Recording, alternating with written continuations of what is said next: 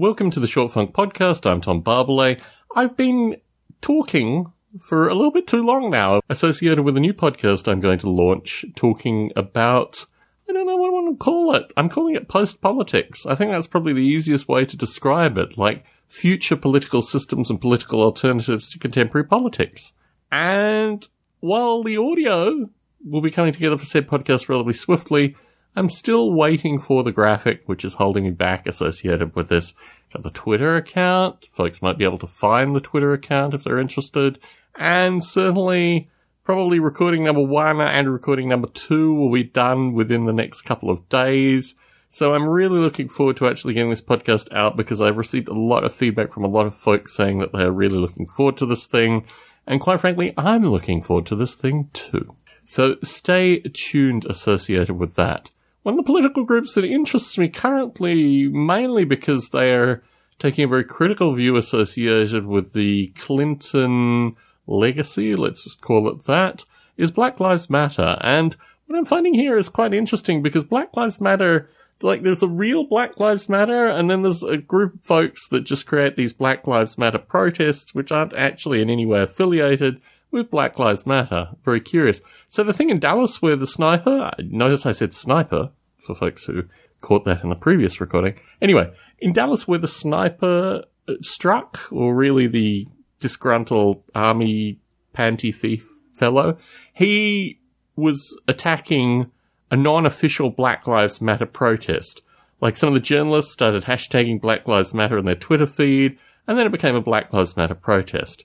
There was another example on CNN where, again, another randomly created Black Lives Matter protest in no way affiliated with Black Lives Matter met a group of rednecks. And originally, this is one of the interesting CNN reports because I had the distinct sense that this was actually like a created false report because there were a number of components to it that just didn't ring true. And it was also filmed in a very particular way and it had like text over the video, which is not really CNN. I mean, CNN will run, you know, lower graphics and things like that, but they won't do kind of sensationalist like text over video. So what appears to have happened with that particular Black Lives Matter in inverted commas protest was just a woman who works for the Hilton decided to have a protest with a group of folk. There wasn't a lot of social media associated with this protest happening but they got a protest together, and also at the same time, there were a group of redneck folk who mysteriously were missing the Confederate flag. Like they had the American flag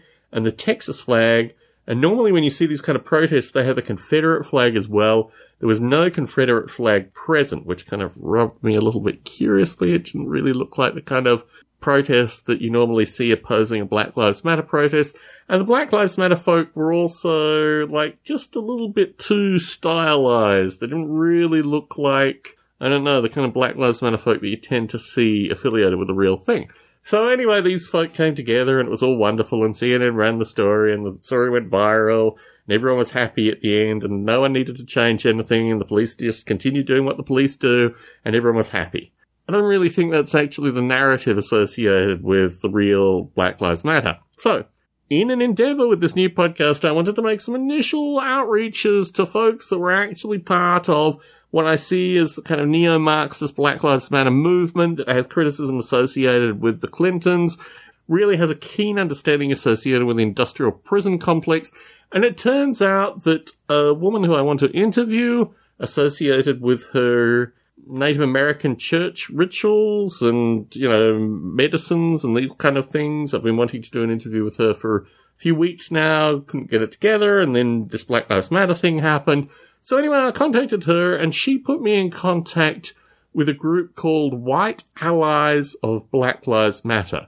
Now, this was a particularly curious group because the first thing that they wanted me to do before I could even communicate with them was make a donation to them and also make a donation to one of 10 like black run groups. And that would enable me to communicate with them. It's kind of a, a jumping in, for want of a better term, to see my affiliation associated with this.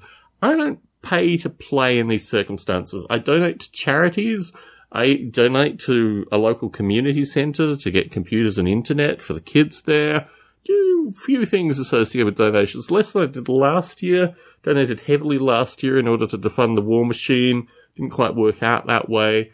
So anyway, I don't know what's going to happen associated with my communications with Black Lives Matter, but my interest is actually talking to people within Black Lives Matter, not white allies of Black Lives Matter, but actually like Black Lives Matter folk.